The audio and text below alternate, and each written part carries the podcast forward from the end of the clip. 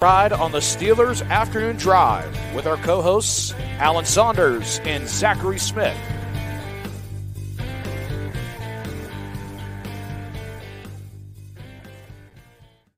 Welcome into another episode of Steelers Afternoon Drive. I'm Zachary Smith. That is Alan Saunders on his Steelers Afternoon Drive. Alan, what's going on?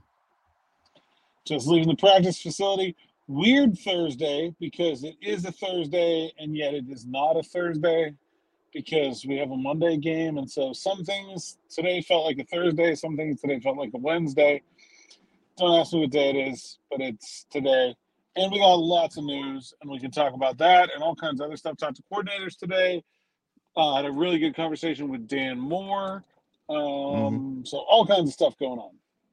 I'll tell you why it does feel like a Thursday to me, Alan. We got Vikings Eagles tonight. I got Justin Jefferson on my fantasy team. Obviously, you know, I'm expecting him to carry my team every week. So that's why it feels like a Thursday to me, regardless. I have Justin Jefferson and I have Jordan Addison in my one league, both of oh, wow. them, which is um not ideal. But like, I mean, obviously they're both very good players. Just the both of the mm-hmm. Minnesota mm-hmm. Vikings passing offense together is not necessarily ideal. Yeah, I know this isn't a Vikings podcast, but no James Bradberry for the Eagles. You assume Darius Slay's going to see a lot of Justin Jefferson. Jordan Addison could be in for a big day.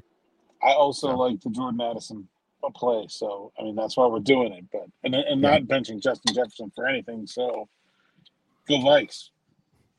Yep. Uh, All yeah, right. it does feel like a Thursday in that regard. We're getting back into yes. the football watching rhythm of the season. I like that. Yeah, yeah, absolutely. Um, all right, so let's go over some news and notes here. Some transactions were made today. I asked yesterday about why Cam Heyward maybe wasn't put on the IR yet. He was put on the IR today. Um, Dez Fitzpatrick being called up from the practice squad to 53 man roster. I asked about him yesterday as well. So I think the Steelers maybe listened to yesterday's show and were like, let's get this Zachary Smith satisfied with what he's asking here. Let's make sure these boxes are checked for him before tomorrow's show. So I appreciate them doing that. Um, Dez Fitzpatrick, does he get a helmet? I saw Art today at practice, and I was like, and that's what he said. Yeah, you're getting Smitty what he needs, and he's like, yeah, we got to take care of. All right. Well, if, next time you see him, also say I'm not so sure that I'm in on this whole Ireland game thing. If it's going to oh, be losing a home game, so yeah. So maybe yeah, throw that in there okay. if he's actually listening to what I say. Um, as far as Dez Fitzpatrick goes, though, I, I brought him up yesterday, but I want to know your thoughts on this. Like, could he actually have a role on Monday other than just you know being part of the 53 man roster? Will he be active? Will he have a helmet? And could he be part of the game plan? I mean, he showed some aptitude in terms of like special teams coverage that I think leads me to believe that he could get a helmet. But I, I don't know. I mean, the Gunner was a healthy scratch last game. Right. Uh, you know, and that you figure you know they're short a player at wide receiver and a player at defensive tackle. You know, can, so two guys that dressed last week are not going to dress, right? Cam and, and Diontae, obviously.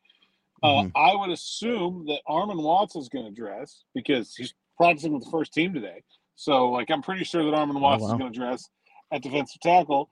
I'm pretty sure that Gunner is going to dress as a wide receiver. So, where does the other helmet come from? You know, like you're going to have to now. Anthony mm-hmm. McFarland didn't practice today, so maybe if yeah. he is not 100, percent maybe then they would draft a or dress a sixth wide receiver. Um, but you can't dress one fewer offensive lineman. The rules don't allow it. I don't think they're going to scratch Connor Heyward. There's nowhere else to take another body from on the offense. So I would be a little bit surprised if Dez Fitzpatrick gets a helmet, but I mean, I think that the McFarland injury does open the door, I guess, in some way for that to happen. Yeah. Well, we'll talk about McFarland in a second too. Uh, the, the other like quick hitter things here, them bringing Greg Bell, Luq Barcoo back to the practice squad. Josiah Scott's um, off of it, right? Injured reserve list.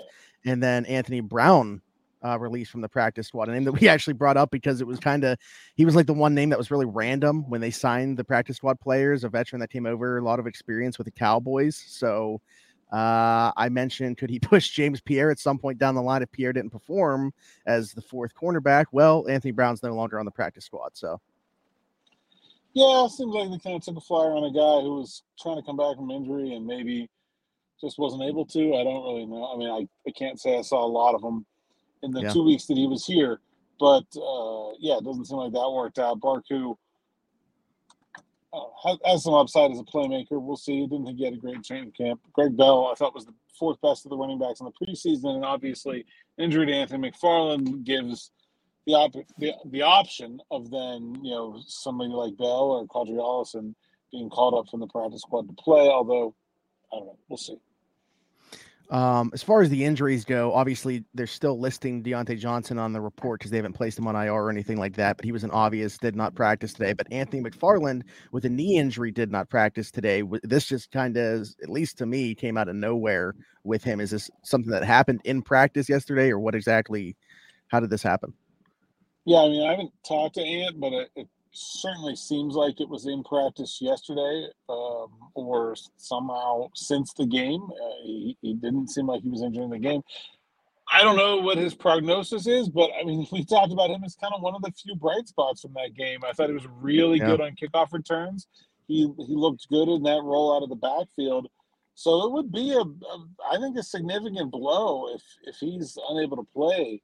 Um, so I, I, think something to watch certainly. Like, I, like he was pretty good in that game. So uh, I don't know. I don't know what the issue is and, and what it propped up, but uh, it's new.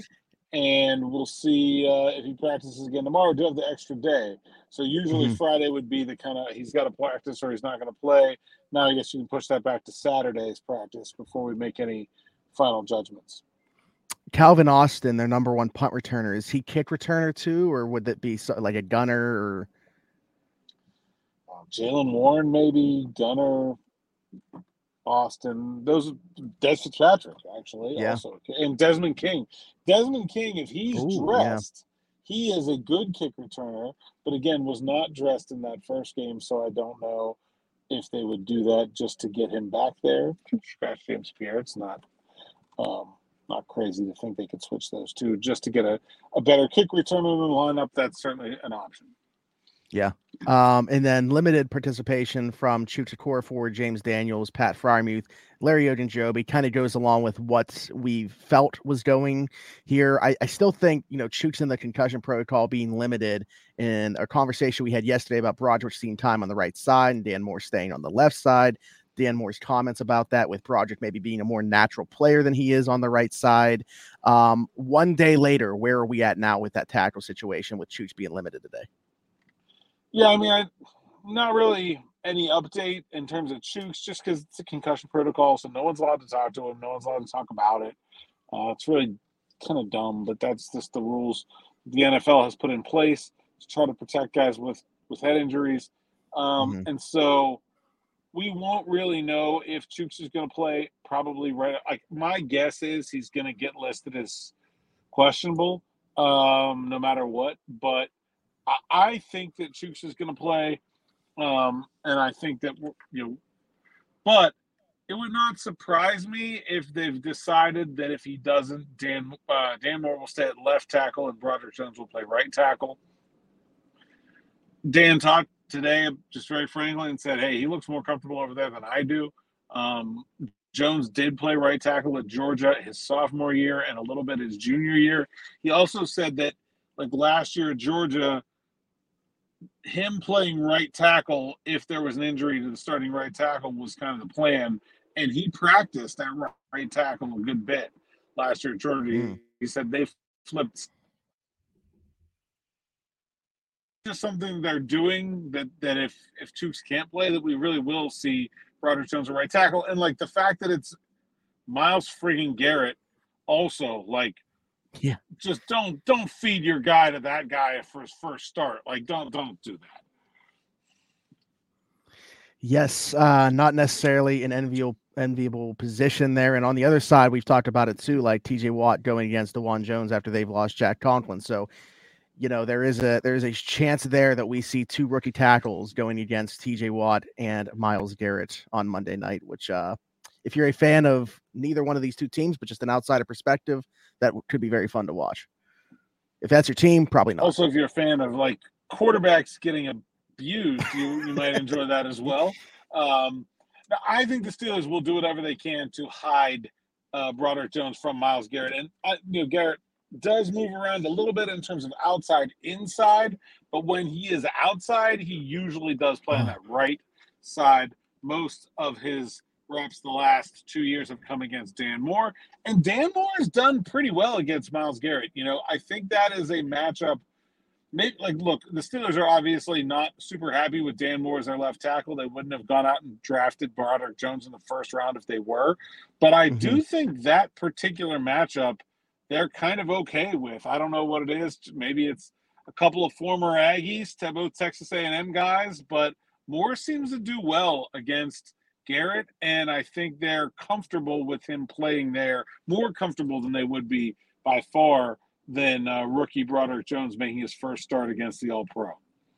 You mentioned Myles Garrett moving around, and I immediately thought of that clip of him doing the crossover thing before rushing. Yeah, just dancing. Wonder if we'll Break it out again on on Monday night. Um, I wanted to let okay, so let's talk about the offensive line here real quick because multiple people on the coaching staff now Tomlin, Canada mentioned they didn't feel like the offensive line was that bad on Sunday's game against the 49ers, where pretty much the entire line graded pretty poorly per pro football focus.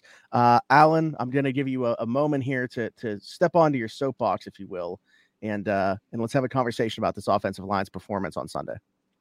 Well, it's interesting because uh, so according to Pro Football Focus, Dan Moore was the worst offensive line in the NFL in Week One, mm-hmm. and the Steelers, as an offensive line, were the worst pass protecting offensive line in the league. And then if you look at ESPN Sports Info Solutions, the Steelers actually got the best pass protection grade as an offensive line. So we have literally one outlet saying they were the worst yeah. and another saying they were the best. Actually, I saw somebody tweet like an aggregation of those two, and there was a third metric that I'm not familiar with, and it was like Steelers. It was like zero, 140. Like, so I were they, were they great? Were they awful? Were they average? I don't know. Depends on who you ask.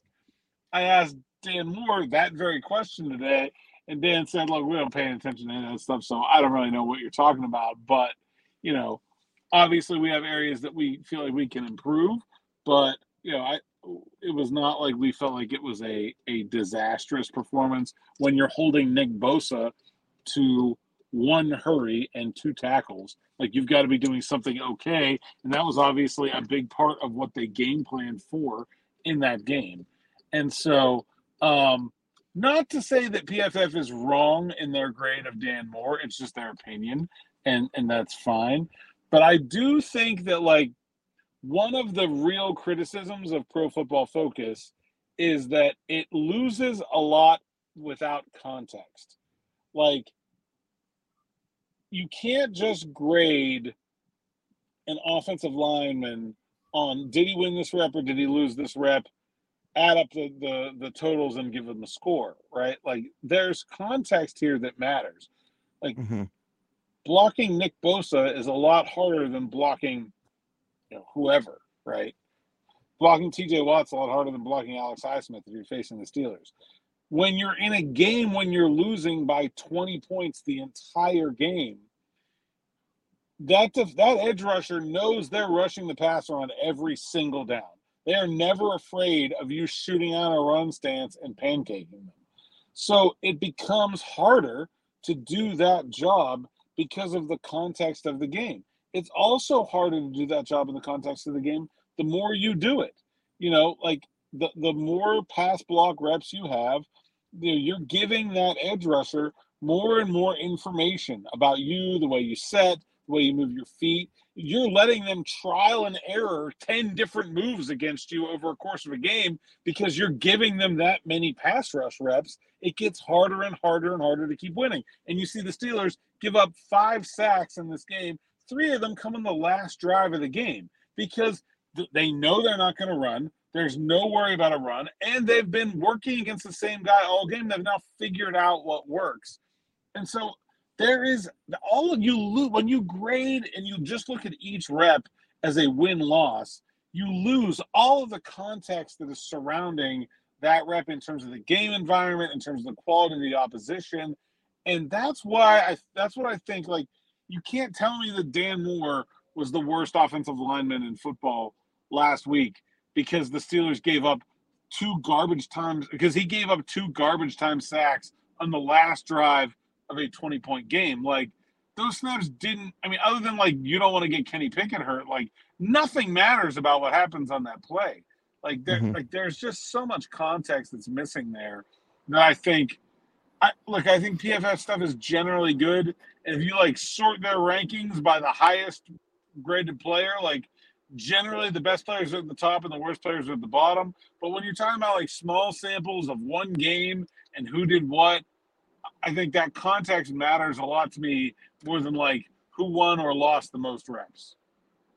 Yeah, not taking into consideration the situation that's at hand. I think it was, and it's funny that we were talking about the Eagles and Vikings earlier, and I said this isn't either one of those podcasts, but pretty sure it was Darius Slay a couple years ago that had like a very poorly graded game by PFF, and he was like, he started going at them about it, and he was like, they have no idea what even coverage we were in. Like, if you're not taking into consideration what we were doing without knowing what we were doing, how are you grading me and saying I didn't do my job? Yeah, I mean, like sometimes a good player gets given a harder job and struggles with it because they're a good player. And that doesn't mean that they're worse than the bad player that was giving a sheltered role and did better with it. Right? Like that, that's that's a real thing that happens all the time, especially in coverage, right? I mean, like if you're covering, if you're playing the the Buffalo Bills, and and uh, if, if me and you are the two corners and I cover Stefon Diggs all the game, all day long, and I give up 10 catches for 80 yards and no touchdowns, and you give up three for, for 50 and, and two touchdowns to Gabe Davis, guess what? I did better than you did because my job was a heck of a lot harder than your job was, even though like my stats don't reflect that because I give up more catches and, and more yards. Like that's just not the way it works. Yeah, absolutely. And uh, listen, this is actually normally people get on you in the comments, but if you're gonna, you know, go against PFF here, you might actually get some favorable comments today from the Steelers fans, Alan. Can't win them all, can't lose them all. I guess is, is the way it yeah. works. But no, I, I, I think that look, and I use PFF all the time. There's a ton of stuff yeah. on the website that has a lot of value that goes beyond mm-hmm. the grades. And I think the overall, like if you're talking about like a season long grade, they've probably got it mostly right. Like one week, uh, you're not telling me much, right? I, I need more context. The context matters. When you're talking about one game, the context matters more than that grade does. Over the course of a season or a career, yeah, they're probably doing a fair job of, of capturing how good of you know, if the Steelers sign a new guy tomorrow and it's like the Steelers have signed offensive lineman Ben Buxton. You're like, who the hell is this guy? Oh, I don't know. PFF says he's a 78. Oh, he's probably pretty good. Like, you can believe that. But, uh, mm-hmm.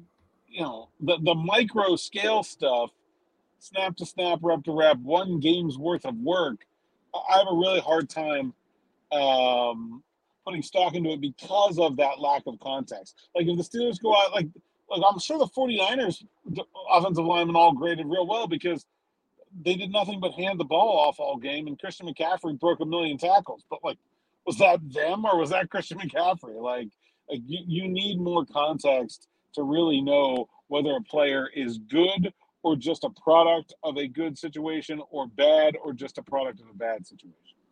I also think, you know, the general fan only sees what they are putting on their social media platforms and not actually you like going to the site and utilizing all the tools you're talking like about. Intentionally, um, yeah. I don't know what the right word is. Engagement farming. Like, yeah, right. Well, you're saying stuff that you know is going to get a reaction out of people. It's exactly yeah. what it is, right? And and so and that's not necessarily the totality of what they're doing. Um, not that I'm like pitching their product, but if you actually like, yeah, sign up for it and read all the grades, they're generally a lot more sensible than like one or two you might see on social media, which are there to get attention. Yeah. And I think a lot of people would be surprised by that, just like Matt Canada was surprised by how poorly the offense started uh, in Sunday. Well, I say started, but I just mean week one in general, because obviously things didn't get better as that specific game went along. Um, he talked today, Matt Canada did, and said he was surprised by the offense's output in week one. What did you make of those comments? And like as he was explaining his answer there, did he make sense to you? Could you get on board with what he was saying? Yeah, so he also said the offensive line was pretty good. Um, yeah. And he said that um, he was very surprised by the whole offense not playing that well, and specifically Kenny Pickett not playing that well. He said that's not how we've practiced. That's not who we've been. Um, he said he doesn't understand it.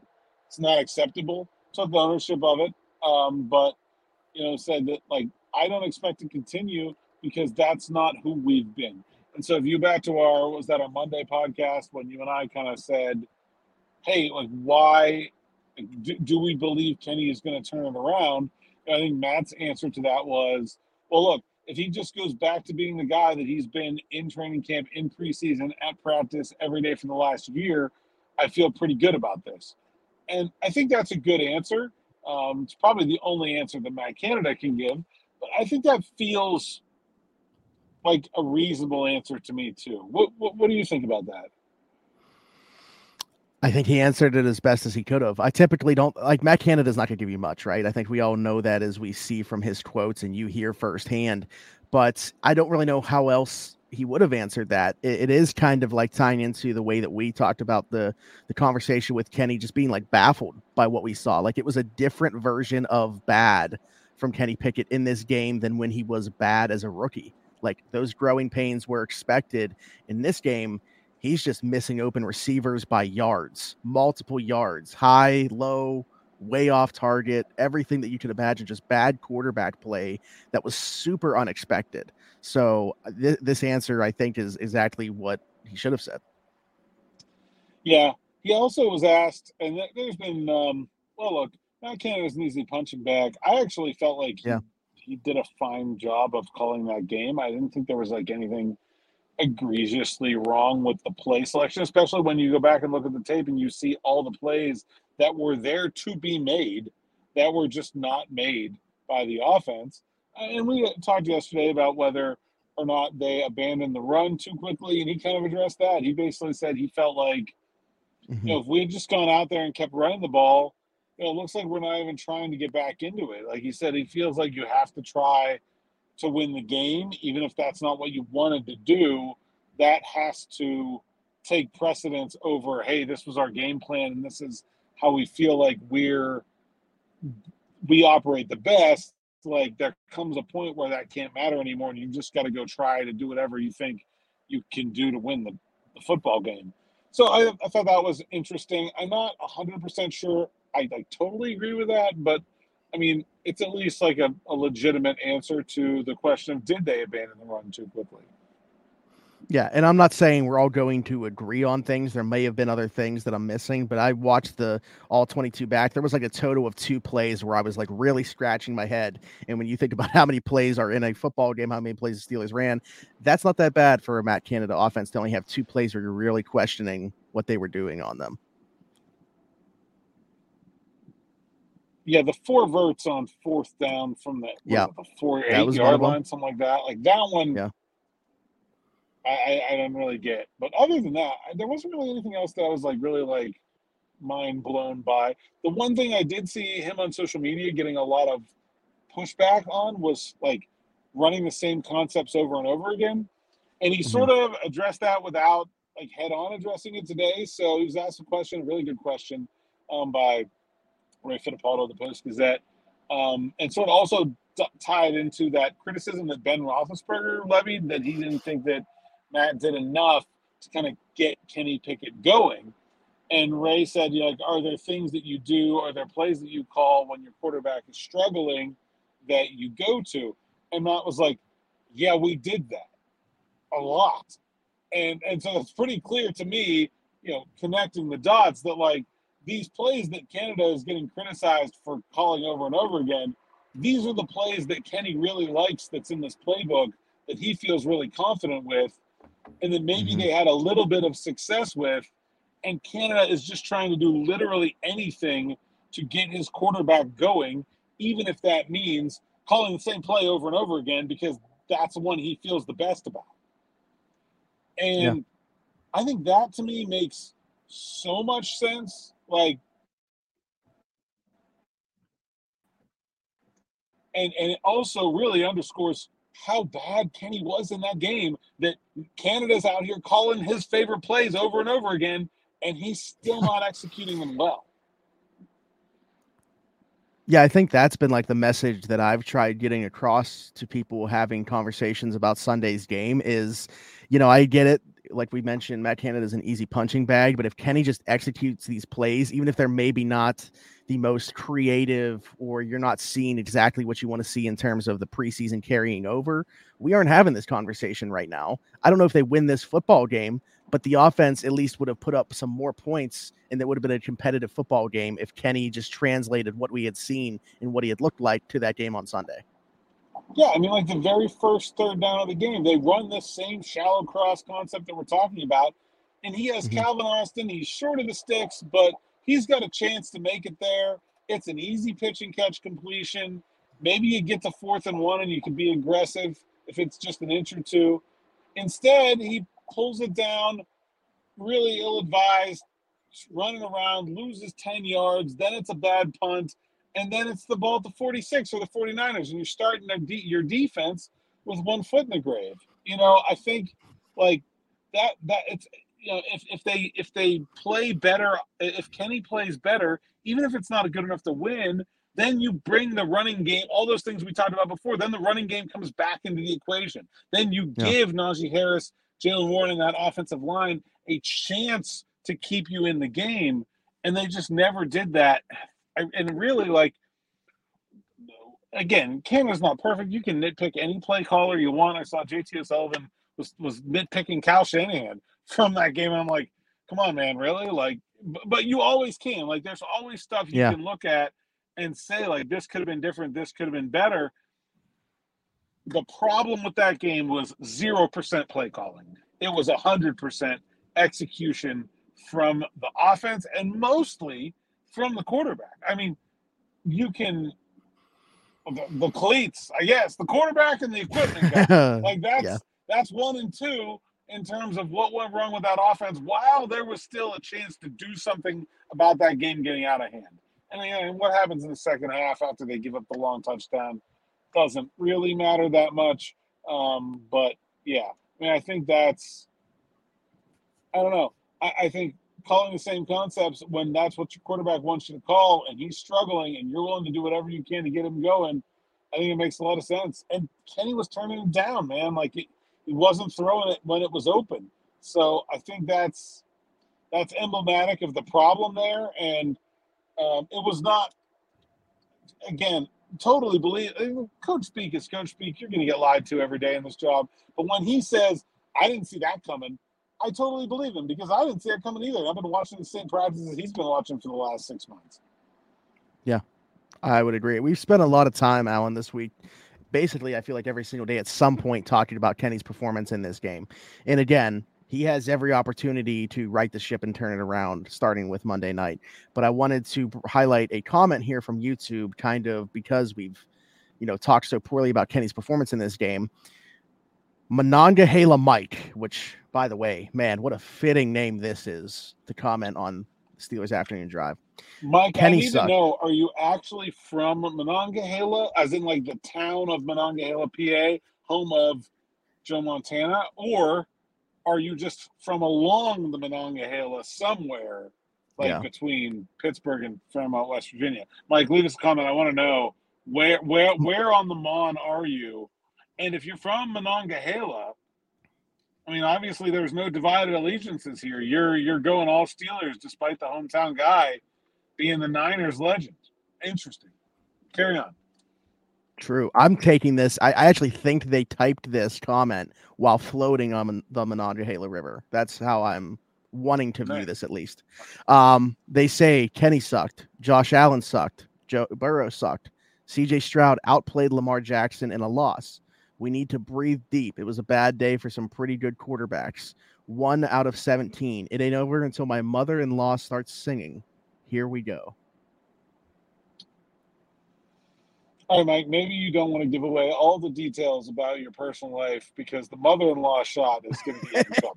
Like, let's just be real about this. Like, bro to bro, like, you better hope your identity uh, is well well disguised because yeah. you can't be you can't be putting that one out there like that. Also, Uh, wait, but- hold on. Their picture on YouTube, like you know, it shows like a profile picture. It's it's Iron City's logo. That's a good start. That's a good start. so, okay, Mike, if you don't want to reveal your location for a very specific reason, we're we're okay with it. We're okay. Um, I mean, I get all that. I get all that. But Kenny does not have the kind of track record of success a guy like Joe Burrow or Lamar Jackson or Josh Allen has that makes you more confident that those guys will turn things back around and quickly. And that that last part of it is important, right? Like I, I don't have any doubt that Kenny Pickett will get better than that. Um, but it's it's got to be like now. Like it can't be a four week warm up to get back to where he was last season. Uh, this season will be over if that that happens. And so um, I think that's the the reason I have trepidation more than I would if I was a Bengals podcast or a you know Yeah. Baltimore Ravens podcast. I would agree. I mean that that's that's what I was going to say as well. Those guys have a track record to show that they are going that they can play at a higher level and prove it. Kenny is we're going off of what we saw and what we hope we see translate from a preseason in training camp and just thinking that the work ethic is there for him to get better and to take Tomlin's words that football justice will come to fruition for Kenny Pickett. That's what we have to go based off of, not the track record of those players that have you know, been in MVP conversations, and in Lamar Jackson's case, has won an MVP. I so I really can't put him in that same category as those other three. But I appreciate the one of seventeen. Calm down. Like I think in general, Yeah, yeah. the um, the woes have been overblown a bit this week, and I get it because it's not just the loss; it's the way it went down, and then the injuries. Right? I mean, it's a big, Mhm. it's a multi-layered psychological uh, loss here for the Steelers and the Steelers fans. But I mean, it it still is just one game, and it- it's a long season, and a lot is going to happen between now and the end of it. Absolutely.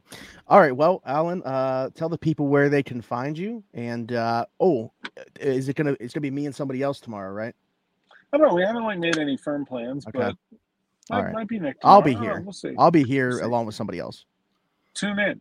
It's like the it's like the the TV trope where it's like someone will die on tomorrow's episode. Like you don't know, be right? Like yeah, just someone will be here with Smitty on tomorrow's episode. Tune in to find out.